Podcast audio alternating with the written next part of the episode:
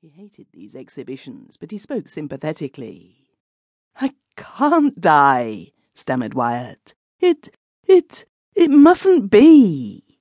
"You will find, ultimately, that you can die," said Dr. Holling. "We all shall.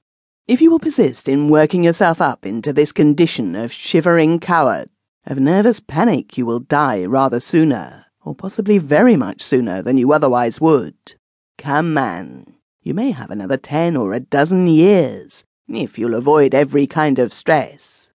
You're wealthy, have no ambitions, have no hard work, are not passionately attached to anybody. It is highly unlikely that the stress will come upon you from the outside. Take care that it does not come from yourself." You're right. "I shall pull myself together," he said, but he still spoke excitedly. I only gave way for the moment. 10 or a dozen years at the least, with absolute moderation, quiet living, self-restraint, and so on.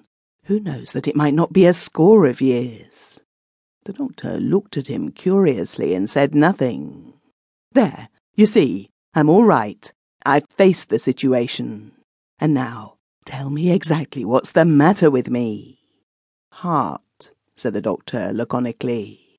"I know that," Wyatt said irritably. "I want to know the name of the disease, and if there's any complication." "Well, I shan't tell you.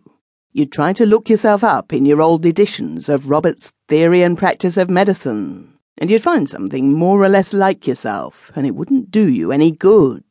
Some doctors would have told me." "Hang it, then go and ask them," said Dr. Holling quite quietly.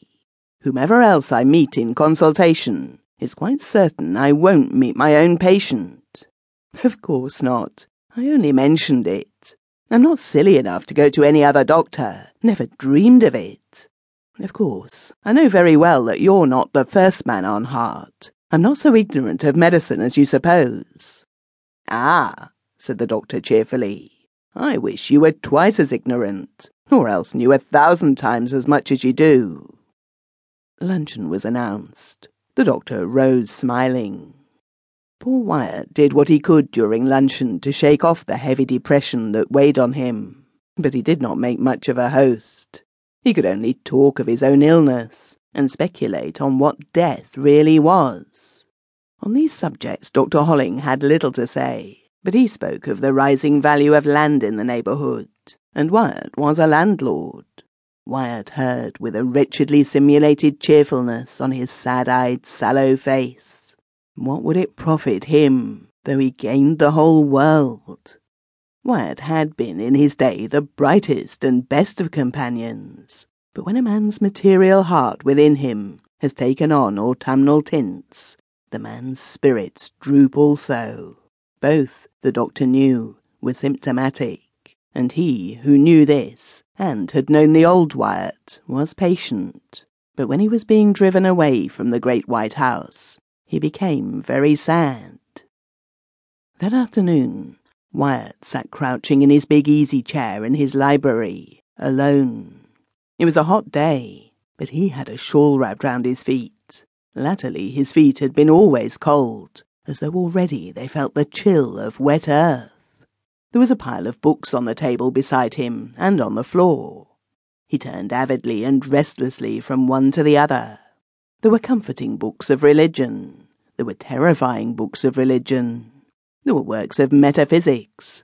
There were blasphemous diatribes. There was science conscious of its limitations. Now he would take for company some drunken tinker jeering at the notion of a hereafter, repelling by its brutal ignorance, but appealing by its complete self-confidence. And now again he would hear the calm voice of science.